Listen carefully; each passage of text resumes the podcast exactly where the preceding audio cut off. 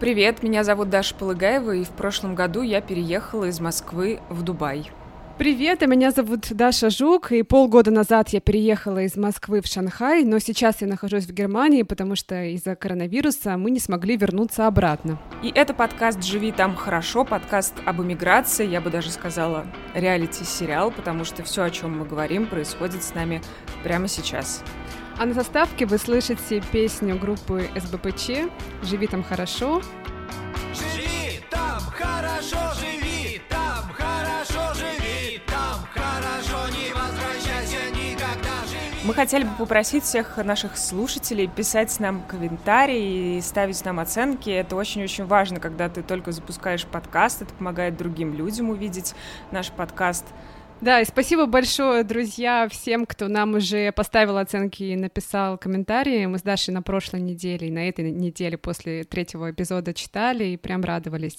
Нас можно слушать в приложении Apple Podcasts, на Кастбоксе, в Яндексе, в Spotify. Кстати, Кастбокс очень удобное приложение, потому что там можно не только читать комменты, но и можно отвечать на ваши комментарии, может быть, на какие-то вопросы.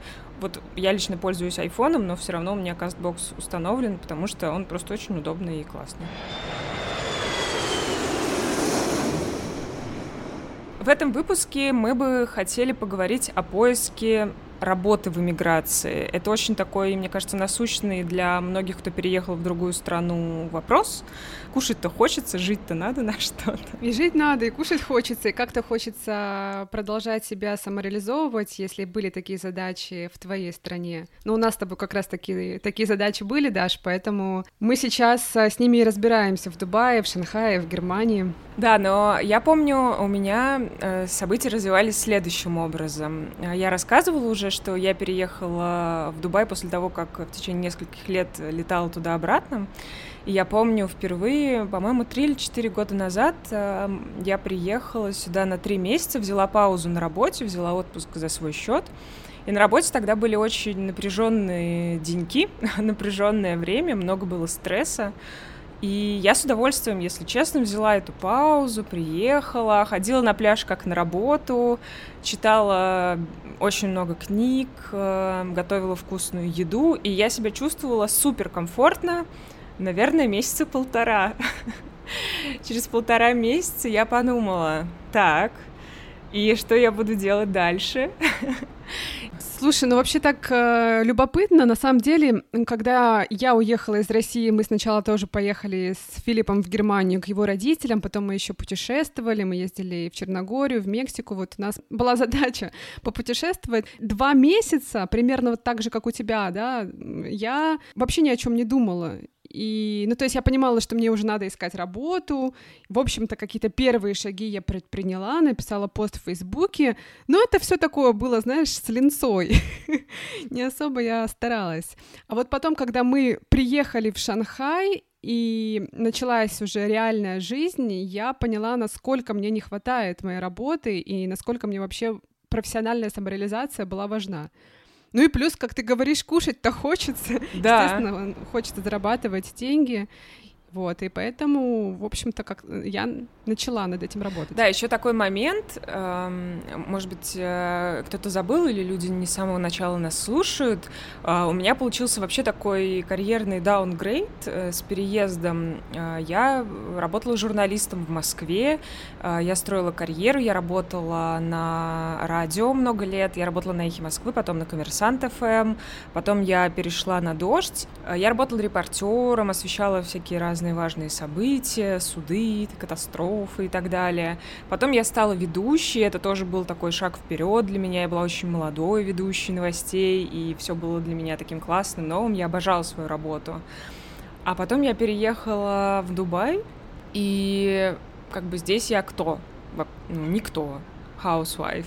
Э, забавно, что обычно, ну, это стандартный вопрос, э, кем ты работаешь, э, чем ты занимаешься в жизни, и ты рассказываешь про это, и тебе говорят, а, а, в Дубае, да, и ты говоришь, нет, это все из прошлой жизни, чуваки, а здесь я, ну, как бы, ну, вот, подкастики делаю там.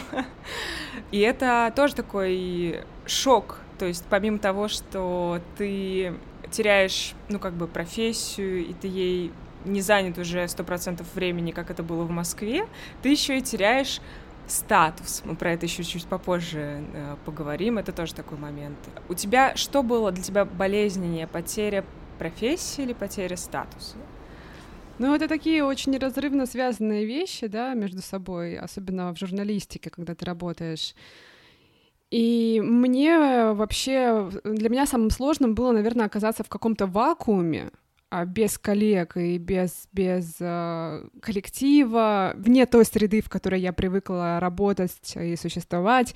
Э, я тоже работала на телеканале «Дождь», э, но я проработала на «Дожде» 6 лет. Мне не хотелось уходить из этой компании. В общем, я развивалась там, я работала и продюсером разных проектов, и репортером и хотела развиваться в этом направлении, хотела снимать документальные фильмы, но потом я влюбилась и вообще об этом не думая, не думая о том, что это какая-то жертва, я уехала, и как раз осознание, что я что-то потеряла, как ты говоришь, статус, он пришел уже в Шанхае. Мне кажется, что вот эта потерянность, которая она сейчас есть, да, может быть, она нами до сих пор ощущается, она, я надеюсь, это такая краткосрочная история в краткосрочной перспективе, потому что на самом деле, может быть, мы с тобой не до конца понимаем, но у нас есть разные возможности здесь, и в Дубае, и в Шанхае. Просто надо как-то набраться смелости и начать работать в этом направлении? А, вообще, мне кажется, это такая еще универсальная, я не знаю, эмоция, ощущение, когда ты переезжаешь, и ты немножко застываешь в пространстве, ты не можешь пошевелиться, да, ты, ты не понимаешь, куда тебе двигаться, что ты можешь, у тебя очень, у меня, во всяком случае, так было, включается очень много блоков, внутренних ограничений, но все это в голове. А у тебя было ну, такое? Да. Да, у меня было такое, мне кажется, что я вот буквально недавно из этого состояния выбралась, и очень этому радуюсь, потому что сейчас какая-то началась уже такая активная деятельность. Но еще месяц назад я приезжала в Москву и жаловалась друзьям, что прошло полгода, и я ничего не сделала.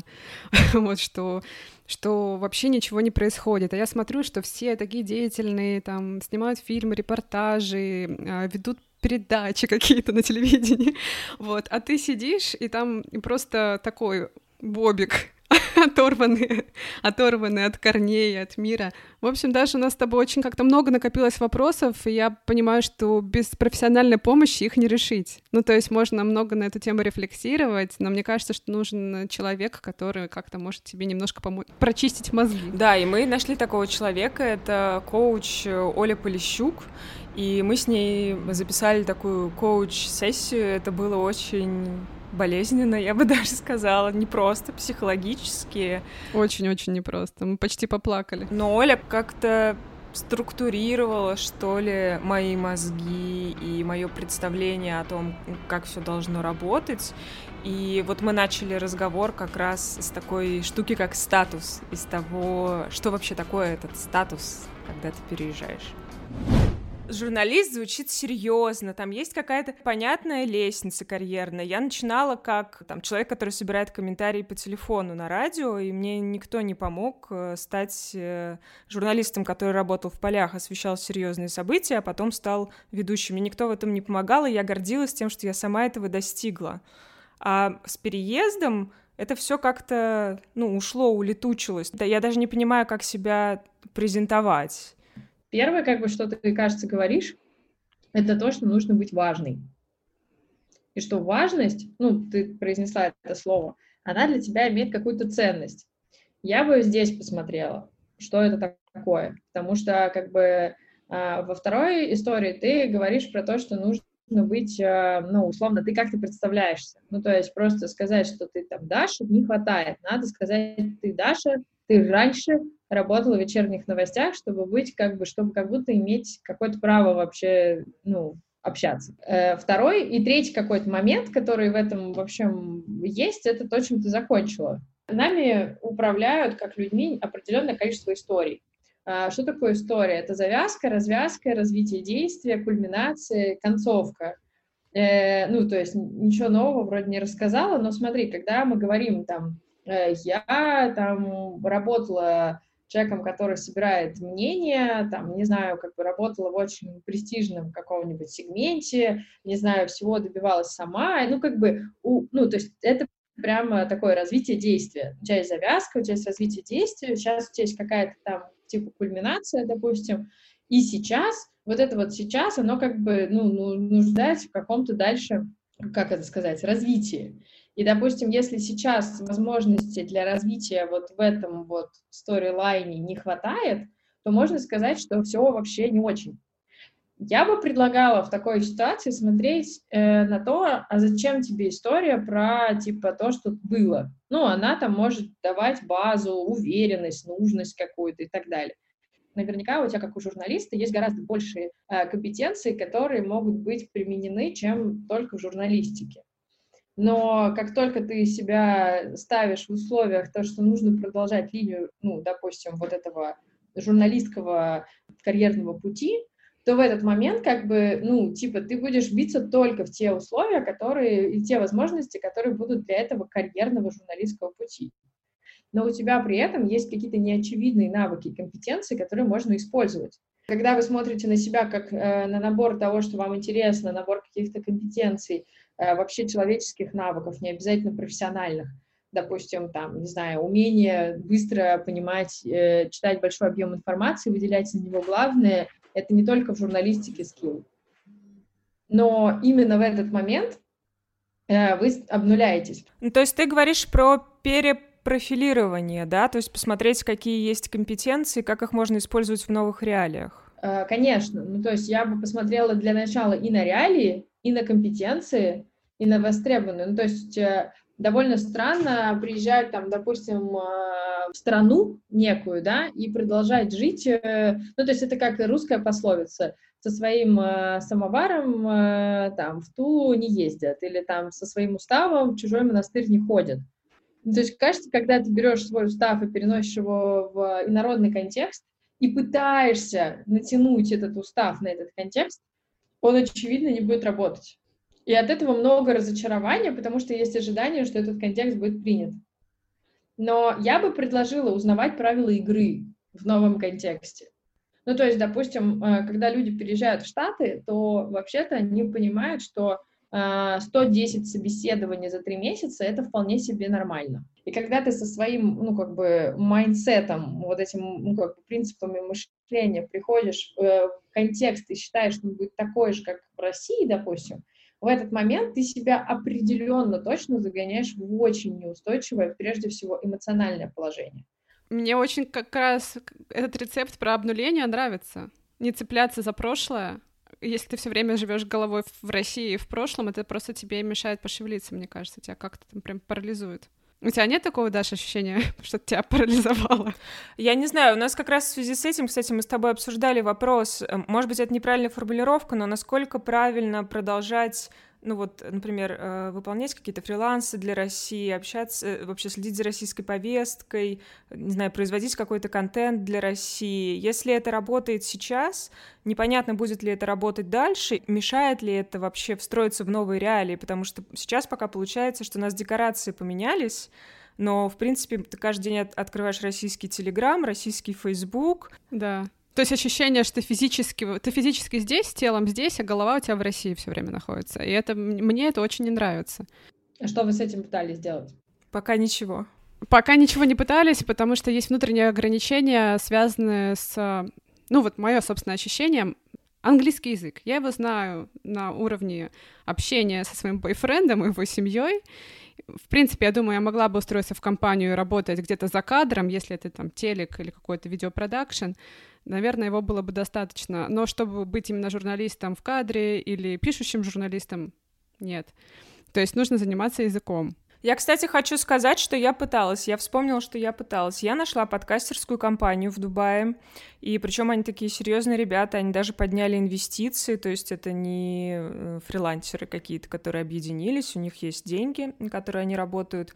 А, я узнала про их офлайновое мероприятие, типа такую вечеринку, где слушают подкасты. Я сходила туда, я познакомилась с журналисткой, которая работает для этой компании, попросила ее контакты, как-то представила, кто я, что я. И она меня связала с основателями, я написала им письмо, и они мне не ответили. и как-то это было все в районе Рождества где-то, ну там 20 числа декабря. И как-то это все ну, потухло. Я понимаю, что люди забывают отвечать, у них иногда не бывает времени отвечать, но для меня это стало прям таким барьером. Я подумала, так, мне ответили, наверное, что-то не так написала, наверное, я им, ну, кому, кому я тут нужна вообще? У меня сразу это такой барьер возник после этого. Ну, вот ты сейчас, э, вы сейчас обе затронули две важные, мне кажется, темы. Э, давай отнесусь к последней просто теме, в первую очередь. Э, хороший пример того, как своя картина мира тебе дала сразу же оценку того, что, наверное, ты написала что-то не так. Я недавно видела прекрасный пост, не помню чей, про то, что э, в, России, в американском нетворк, нетворкинге читается от одного человека только то ли пятое, то ли шестое письмо.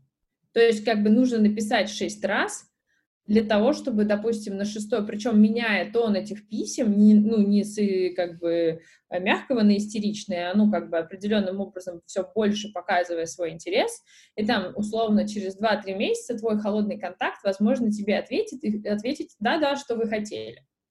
Как только ты как бы говоришь «ой, мне не ответили» или там «ой, как бы это вот так», накладывать свою картину мира, то в этот момент, скорее всего, ничего не произойдет. Ну, просто потому что, как бы, надо тебе, ну, как бы, больше. Есть мысль такая, что мы всегда платим за что-то какую-то цену. Кажется, что когда вы выбираете иммиграцию, потому что любовь, потому что, не знаю, потому что как бы безопасность, потому что еще что-то, здесь очень четко надо понимать, что на что вы пока что меняете. И если есть какая-то новая цель, то, возможно, вот так же, как мы делали с точкой Б, ее как-то обозначить, поставить для нее реалистичный сроков, собрав информацию. Если вы ставите, что через три месяца вы должны писать для Guardian, у вас плохой английский, есть большая вероятность, что вы обломитесь, просто потому что как бы в некотором смысле так не работает. И для меня эта коуч-сессия стала таким волшебным пенделем, что ли, потому что Оля, с одной стороны, сказала, как бы сформулировала довольно понятные вещи, к которым ты сам можешь прийти, да, но в этом их и гениальность, что они простые, а ты как бы к ним не сразу приходишь. То есть тебе нужен человек, который их э, за тебя сформулирует. И для меня было очень ценным ее совет структурировать на маленькие задачки большую, которая тебе кажется неподъемной. Вот, например, я поставила себе цель стать автором Нью-Йорк Таймс, к примеру, или Guardian, да, что мне для этого сделать? Это, кажется, такая неподъемная гора, когда у тебя нет английского на уровне пишущего англоязычного автора, да, но ты понимаешь, что ты этого хочешь, и каждый день, как Оля посоветовала, ты пишешь что-то для себя. То есть ты можешь э, писать статью для Guardian воображаемую, или ты пишешь э, собственный блог. Если ты не можешь структурировать свое время и свою работу, начни с каких-то очень маленьких задач, и тебе будет проще. А мне показалась еще очень ценная ее мысль э, про то, что мы за все платим какую-то цену, и надо понимать, что за иммиграцию мы тоже платим какую-то цену. Наша с тобой цена — это наша профессия, наша карьера, потому что она была связана с русским языком и с присутствием в России. И нужно просто, мне кажется, это осознать, отпустить, и дальше уже двигаться, может быть, в этом же направлении, может быть, в другом направлении, но просто как-то это принять. Я знаю, что ты, как я, вот в эмиграции начала читать, много читатель, перечитывать Довлатова.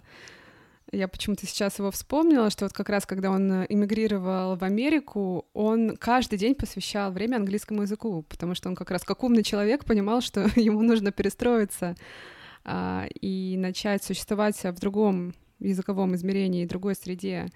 Наверное, даже, я не знаю, я вот сейчас понимаю, что мне одного часа недостаточно, я еще начала заниматься немецким, потому что, возможно, мы переедем в Германию. И, но, слава богу, мне в этом а, помогает а, Филипп, и у меня здесь есть языковая среда. И я за то, что он как-то помогает мне с немецким, плачу ему тем же и учу его русскому. Даша, мне кажется, что это момент объявить нашу рубрику новую. Повариха борща.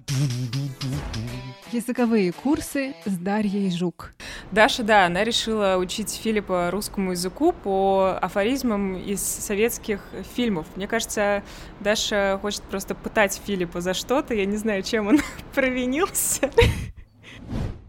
Это студентка, комсомолка, спортсменка. Наконец, она просто красавица. Jesus. Okay, do it again. Это студент... ah, Jesus, I can't... I have no fucking clue. Окей.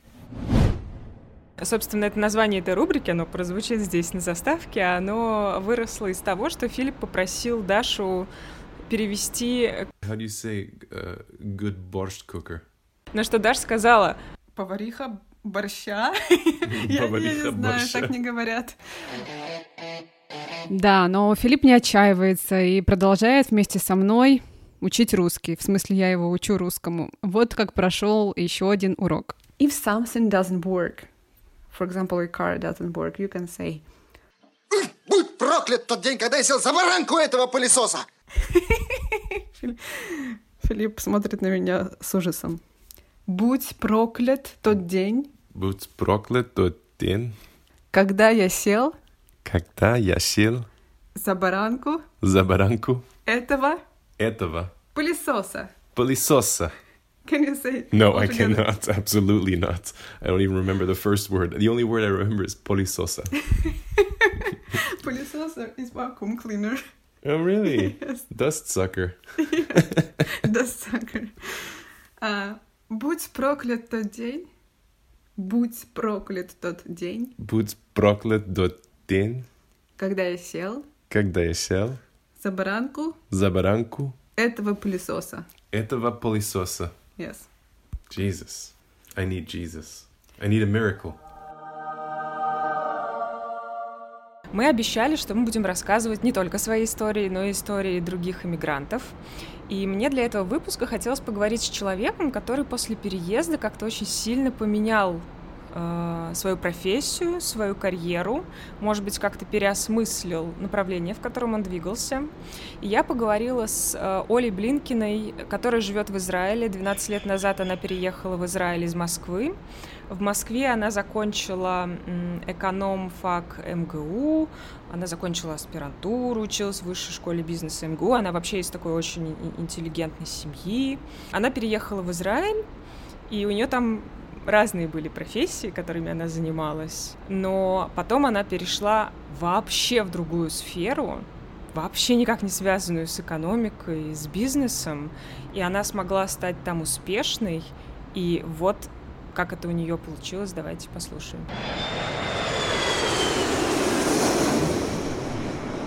Когда ты уже переехала в Израиль, начала здесь э, как-то обосновываться, как с работой дела складывались? А, Это, конечно, было очень непросто. Я думаю, что одно из первых мест... А, самое первое место, куда я пошла, я работала в гостиницах, на свадьбах. Ты встречаешь гостей и, значит, э, регистрируешь их. А в Израиле на свадьбах приглашают по 700 гостей. И получается очень много народу. А еще у многих э, там восточных евреев непонятно, что имя, что фамилия. То есть Абрахам, Леви там и так далее. Это может быть имя, и фамилия. И вот так я выучила алфавит с трудом, потому что это было о, о, 700 человек. Я, конечно, не одна была, нас там было четверо, но все равно. Это была очень прикольная работа, и платили за это немало. Потом я была помощником частного детектива. Вот, а потом я устроилась более-менее по специальности э, в компанию, производящую одежду. Занималась именно как бы финансовыми, экономическими делами. В общем-то, моя цель была тогда выучить язык, потому что вся документация была на иврите. Это было как бы интересно и очень так челленджин э, для меня.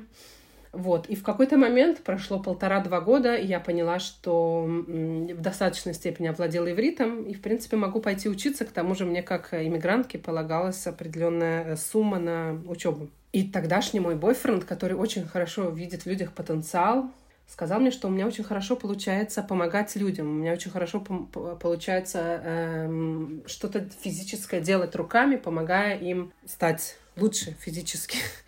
И он мне говорит, давай, я вот я тебе прям сразу даю первую клиентку, это моя подруга э, с лишним весом, ты ей поможешь правильно заниматься и правильно питаться. И у меня был такой урок двухчасовой с ней, где я ее учила, где мы шли в магазин, мы покупали продукты, потом мы готовили э, какую-то тему, например, завтрак, обед или ужин, и дальше я с ней выходила тренироваться. И параллельно я пошла учиться в Вингейт на большую такую программу. Это была и тренер, и тренер детей, и тренер взрослых, и психология спорта. Такой редкий довольно-таки курс, очень-очень интересный. Вначале, конечно, с ивритом мне было тяжело, но я выписывала все незнакомые слова. В какой-то момент очень быстро оказалось, что это 20 слов, одних и тех же слов, типа суставы, кости, вот эти все сл- слова из анатомии.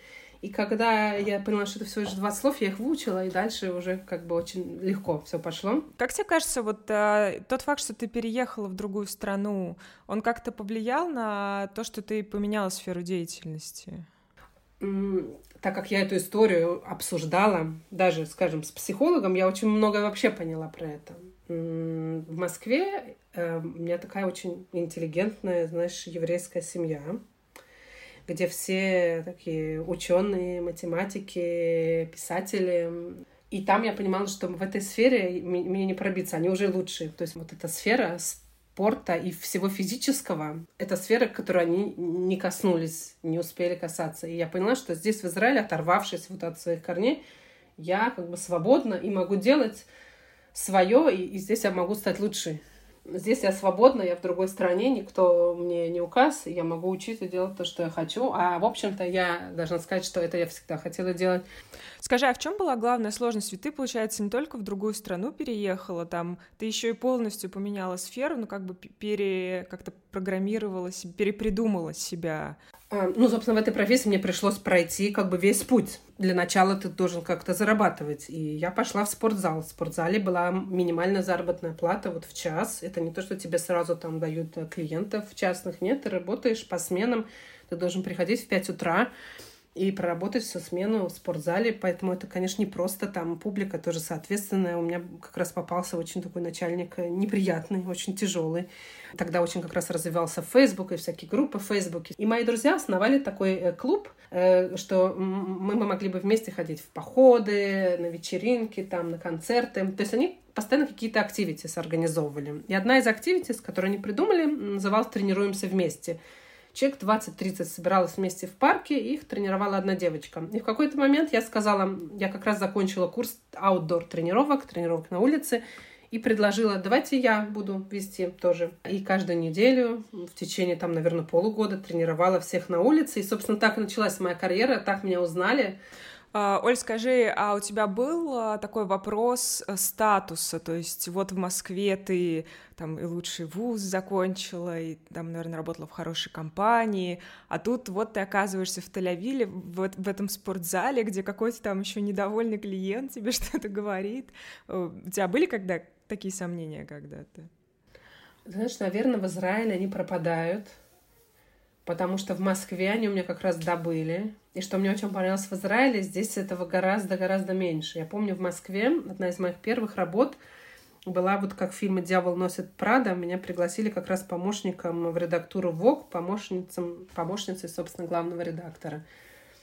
А я тогда как раз училась в аспирантуре. И приходит главный редактор и дает мне пальто. И я думаю, вот, значит, я сейчас вешаю пальто, а я вообще-то учусь в аспирантуре. Хотя, в общем-то, так и строят карьеру там. Но я... Вот у меня был такой диссонанс, что я вот один день только там проработала. А здесь бы такого не было, конечно, потому что здесь, когда ты приезжаешь... я- Сейчас чуть-чуть поменялось, но в те времена ты приезжал, и, в принципе, ты мог рассчитывать только там, ну, на работу официантом или на уб- уборке. Тренер это уже хоть какой-то статус, это уже диплом, это что-то. Я, наверное, сняла то, что называется там корону или что там снимают, и не относилась к этому как к чему-то личному.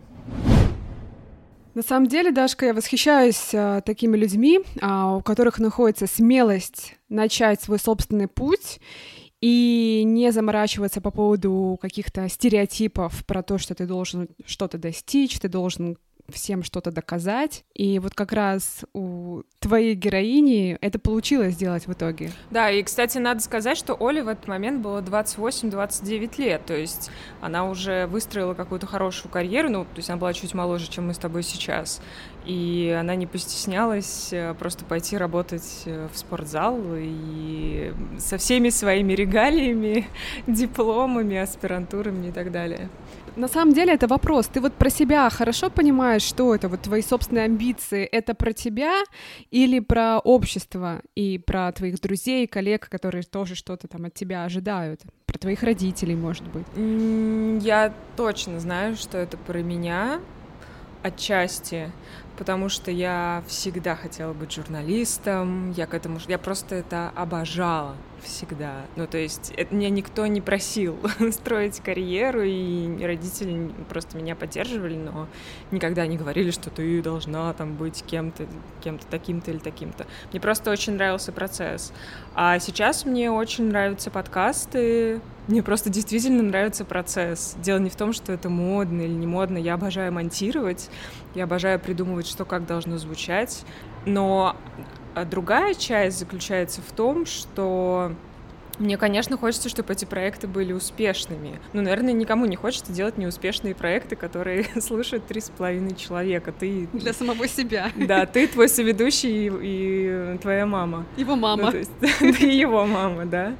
Вот. И это, наверное, уже может быть как чистолюбие, наверное, какое-то. Это, наверное, есть. Но это, наверное, неплохо. Живи хорошо, живи для себя. А я поговорила с Катей из Барселоны. Ты помнишь э, Катю Приваловичу, женщину удивительной судьбы, которую мы записывали для прошлого эпизода? Да, которая побрилась на лысо в Африке где-то. Не только этот факт ее биографии он э, как-то восхищает и удивляет, а Катя еще работала на стройке в Мексике. Поэтому мне захотелось с ней созвониться и поговорить, как вообще ее туда занесло, как ее угораздило.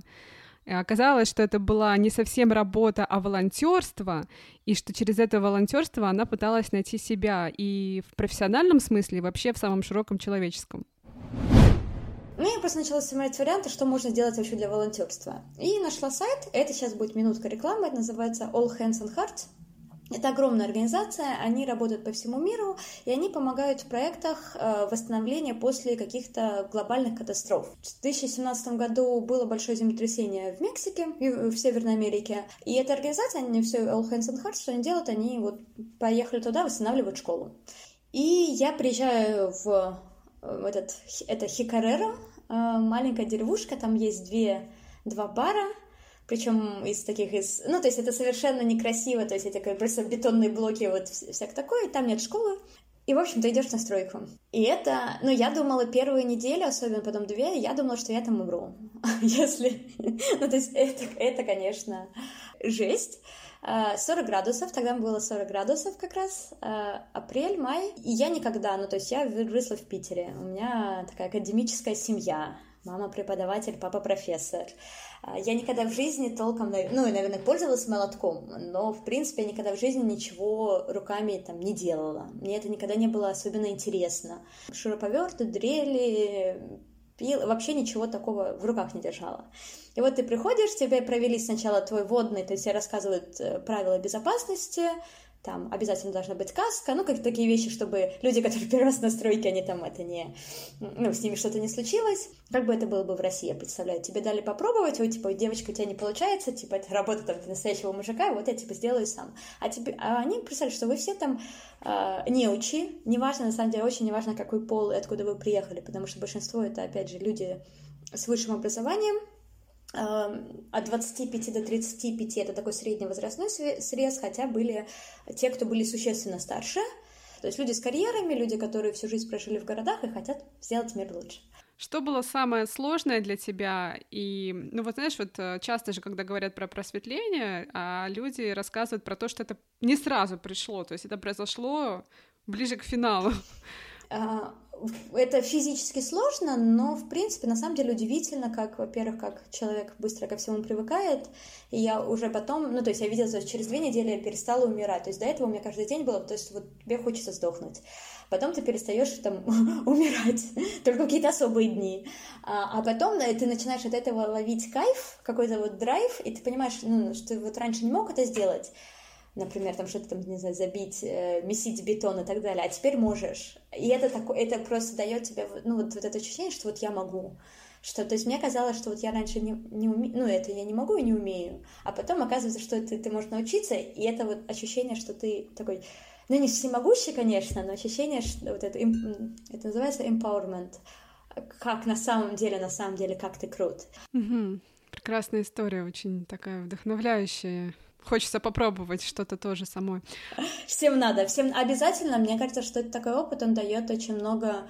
Мне он дал веру в человечество, потому что я видела такую молодежь совершенно потрясающую. То есть мне кажется, что если в мире есть столько людей, которые готовы делать для других, Понятно, что любой альтруизм это всегда там для себя, для того, чтобы почувствовать, там, не знаю, я хороший. Ну, то есть тут это же всегда очень переплетается. Но люди, которые готовы там чем-то жертвовать, там, комфортом, уютом, временем, деньгами, для того, чтобы сделать мир, э, школу для детей в Мексике, это, ну, это, это фантастические люди. Ну, ты настолько сфокусирован на чем-то другом, на чем-то полезном и, и хорошем, что вот как-то понимаешь, что, что важно, что не важно. В конце концов, все там, когда все живы, здоровы, у тебя есть школа, как бы это уже большое счастье. Вот, и это так прочищает мозги и хорошо, мне кажется, перенастраивает ориентиры и ценности. Мне кажется, это очень интересная история в том смысле, что через нее можно посмотреть вообще на работу и на свое развитие через работу немножко по-другому что в другой стране э, тебе не обязательно идти по своему карьерному пути, как мы это обсуждали с Олей, или совсем радикально менять э, работу, как сделала наша героиня Оля Блинкина из Израиля. А ты можешь попробовать вообще что-то совершенно новое, и это тоже даст тебе какой-то новый опыт, новое знание о жизни, и, возможно, потом это поможет тебе развиваться, даже, может быть, в том же самом профессиональном ключе, но это как-то изменит тебя как личность. И это изменит твой подход к жизни. И это тот опыт, на самом деле, очень крутой, который мы часто получаем после переезда в другую страну. Да, вот мне очень понравилась Катина фраза про то, что раньше она не могла представить, что она вообще способна замешивать цемент и класть кирпичи, а теперь она и это может, и ты чувствуешь, что ты, в принципе, можешь всему научиться. Просто есть какие-то блоки, которые мы с тобой упоминали в начале да, эпизода, которые тебе мешают двигаться. Но если ты пробуешь какие-то такие необычные вещи, как э, работа на стройке в Мексике, ты понимаешь, что, в принципе, ты можешь расширять свои границы. Просто надо не бояться. В том случае, когда ты потом в эпоху коронавируса теряешь работу в Барселоне, как потом с Катей произошло, мы об этом в прошлом выпуске рассказывали, ты, наверное, можешь поплакать чуть-чуть, а потом ты думаешь, слушайте, вообще-то я на стройке бетон замешивала руками, и было плюс 40 и ничего. И ничего, да. Так что мне ваши все эти ВНЖ, вирусы, самоизоляции, мне, мне все это не страшно, потому что я знаю, что я могу. Друзья, спасибо, что дослушали этот выпуск до конца. С вами была Даша Полыгаева. И Даша Жук. Это мы друг друга так представили. А, пожалуйста, ставьте нам оценки, пишите комментарии и живите там хорошо. Пока. Пока-пока.